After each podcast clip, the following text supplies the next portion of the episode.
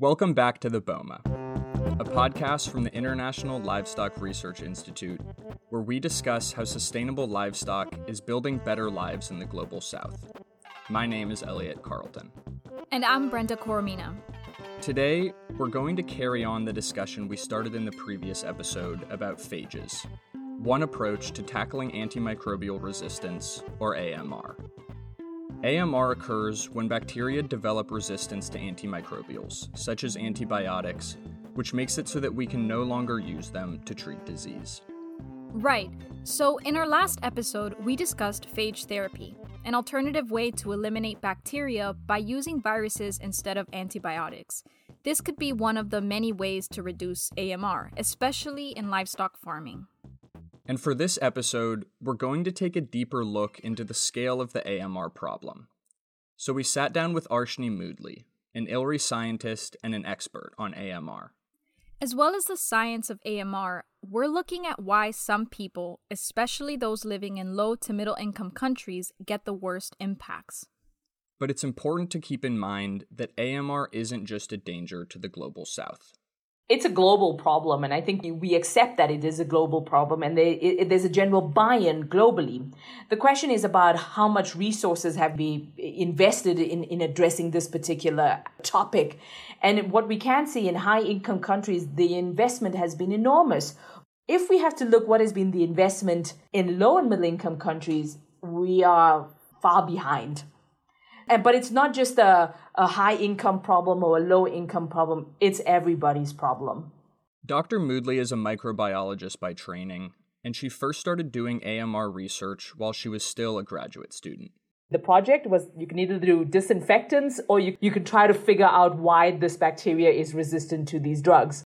Why this bacteria was resistant to these drugs. That's basically what amr research is about so basically, if we start from the fact that we get sick by bacterial infections, or rather mi- microorganisms can cause infections in, in humans and animals and plants, and we need to treat those infections. And so we use antimicrobials to treat them. But what happens over time, because these organisms are incredibly amazing, they develop resistance to these particular antimicrobials. And that is essentially, in a nutshell, what antimicrobial resistance is, is when the drugs virtually, they don't work anymore.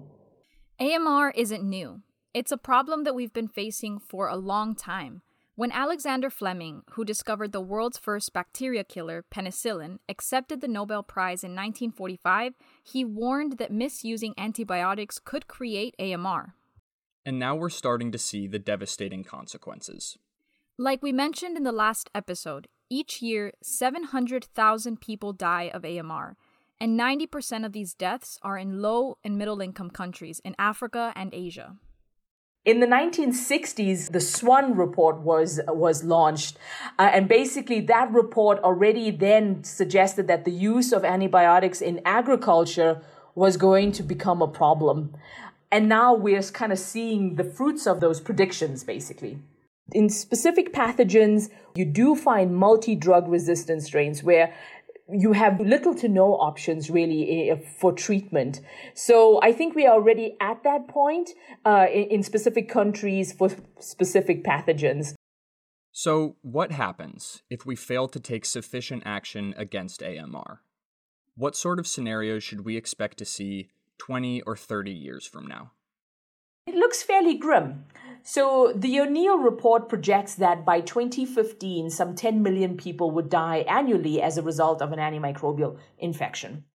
And the World Bank then tries to look at economically what would be the effect on, on GDP and also global economy.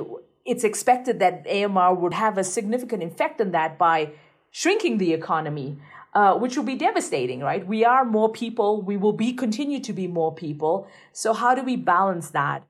So right now it's a lot of numbers, but the projections are fairly grim. Yeah, that's extremely grim. So what can we do about this? When we look at any action plan, there are five key areas that one has to address. One is about raising knowledge amongst the different stakeholders community, farmers, veterinarians, policymakers, everybody should be aware that this is a problem and how does it arise and what can one do in order to mitigate that. The other thing is surveillance. Surveillance is incredibly crucial. How do you know that your intervention is working if you don't have baseline data or any data to compare it to? And also, where should you make the intervention? We don't have an infinite amount of money, so we need to target it. And where should that target be so that it's cost effective? The other thing is about optimized treatment, both in the human side and in the animal side. An optimized treatment comes into play when we talk about diagnostics, making sure you're making treatment decisions that are evidence based. So you take a sample, you send it to the lab, and you, you know that it's an E. coli that's going to respond to this particular drug. The other thing is about infection prevention and control. So if we can reduce the burden of infection, either through, you know, good decontamination, good hygiene measures, we use vaccinations. These are all kind of things that have to be going on almost simultaneously in order to, to be able to control AMR. And what has been done is that a little bit of everything. We're raising the awareness amongst the different uh, stakeholders. We're trying to, you know, uh, capture data on how much drugs are being used, why are they being used, uh, and, and how much resistance is there, and how is resistance transferring through the different uh, ecological compartments. Another thing is about, yes, how do we reduce the burden of infections? What do we need to do there? Um, so, so a little bit of everything is, is happening in different countries. So, you know, almost all countries now do have a national strategy on how to address antimicrobial resistance. So there is a, a plan. It's about executing the plan now, which is always the challenge. And the challenge is that countries already have different problems and priorities. So I think if you had to ask a, a low and middle income country what are their health priorities, uh, they're likely to give you things like HIV, tuberculosis, malaria, uh, respiratory infections. I mean, infectious diseases, right? If you had to ask a high income country what are their health priorities, it's likely to be obesity, something related to that. Very, very different priorities. You know, infectious diseases, the burden is not the same in high income countries as in low income countries. And so AMR then becomes another problem for, for, for low and middle income countries to address. And you can't address AMR without having actually having good systems in place. And that was what, you know, allowed high income countries to implement a lot of the AMR uh, or AMU reducing interventions. They already had the existing infrastructure and then they built upon that. We don't have those same infrastructures. And so we can't add another problem. AMR, I feel, is like another problem for low and middle income countries to address. And they simply don't have the resources to invest solely on this problem. It sounds like a problem of whether countries can afford to prioritize AMR. So, what can these countries actually do to address it? Arshnee said something about a surveillance system earlier. Yeah, so that's essentially a monitoring system that countries can use to collect data about potential AMR microbes and then share that data with each other. In order to, to develop treatment guidelines, you have to know firstly what is the burden of infection. So until you have good surveillance data to show you what are the trends of resistance in key pathogens, it would be very difficult to uh, to come up with a treatment guideline. So basically, countries do have a national action plan, of which part of the national action plan is the need in to conduct surveillance. That's there. But whether countries in, in the low and middle income context have a functional system, I'd say no. Uh, it, it, it is incredibly expensive to have a yearly uh, monitoring uh, system. I think for Kenya, it was estimated in just the human side to be about $2 million to implement a surveillance program in humans. But ultimately, what we want is not just human, we also want the same in animals and we also want it in our food. And we want an integrated system. Uh, and, and, and I don't think countries have the resources to do that. So as it stands now, I would say there is no annual surveillance program. And I think we also have to consider the specific challenges that exist between AMR and the livestock sector. Many people around the world, including farmers in the global south, tend to overuse or misuse antibiotics in their livestock to prevent infection, to treat disease, or even just to make their animals grow faster. Okay, so obvious question. Why can't we just restrict the amount of antibiotics that farmers can use on their livestock? It's a combination of, of, of problems. One thing is that it, eh, eh, particularly the users of the drug may not know how to use them correctly. Another thing is that they may not have alternatives to improve their production system or their production practices.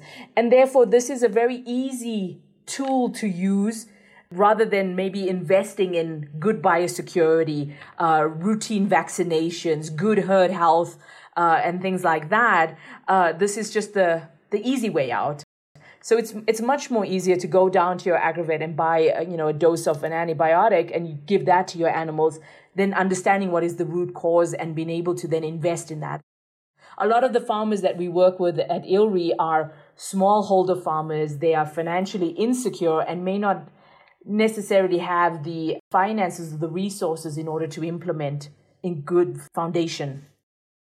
So, like Arshnee outlined, there are things we can do to address AMR. We can raise awareness of what AMR is, show people how to use antimicrobials properly, and survey what's happening on farms. But there's also clearly an economic component to all of this. Many people simply can't afford to change their farming practices without also jeopardizing their livelihoods. That's one of the things that we're talking a lot about. We're asking farmers to change their practice to a better production practice ultimately so you reduce the burden of infection on your farm and at the same time that will then lead to a reduction of antimicrobial use and hopefully then a, a reduction in the selection of resistance on your farm. But these farmers are sort of living on the razor edge of you know financial insecurity and so it's an investment to start the production. And so they may not have the capital in order to invest in anything and they don't know whether they will get the returns because maybe you know the price of the uh, of the commodity is very low and it's unlikely that they would be able to get it. So they're very conscious about how much is this new intervention that we're asking them to do and whether it would be profitable for them in the greater scheme of things. The problem is bigger than just getting farmers to invest in healthier practices though. Right. Consider the ways a country can prevent infection in the first place or treat the infection once it occurs. The challenge is that in low and middle income countries, access to healthcare is, is, is, a, is a major problem. And so if we are not able to address that and, and also the, the foundations of you know anything that in order to improve sanitation access to clean water good food so we reduce the burden of infection if we don't address those bits there, you're going to have antimicrobial use and you also select for resistance, very high level of resistance in these communities. So that is the public health crisis. It's not just the AMR, it's the whole healthcare system. You can't take away the antibiotic if these individuals cannot access healthcare facilities. And that's also why lower income countries are more affected by AMR.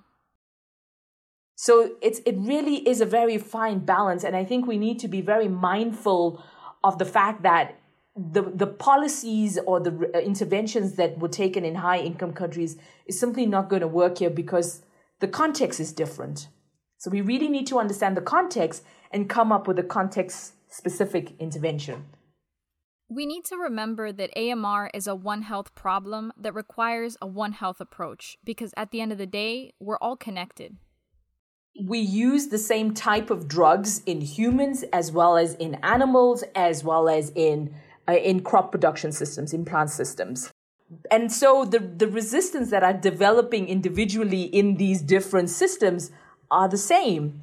And because we are sharing and resistant genes are mobile you know they're able to transfer from one organism to another. And we live we don't live in a little isolation. We we live together with all the other sectors and that's what makes it One Health. We use the same drugs, same resistance is, is occurring, and the resistance are being shared between the different sectors. And resistance can reach places you maybe wouldn't expect. So there was a really nice paper that was published a few years ago looking at a village in, in the Amazon. So a village that had not been treated and they live in an isolated area, but yet they were able to find pathogenic bacteria carrying resistance of clinical importance. How did it get there?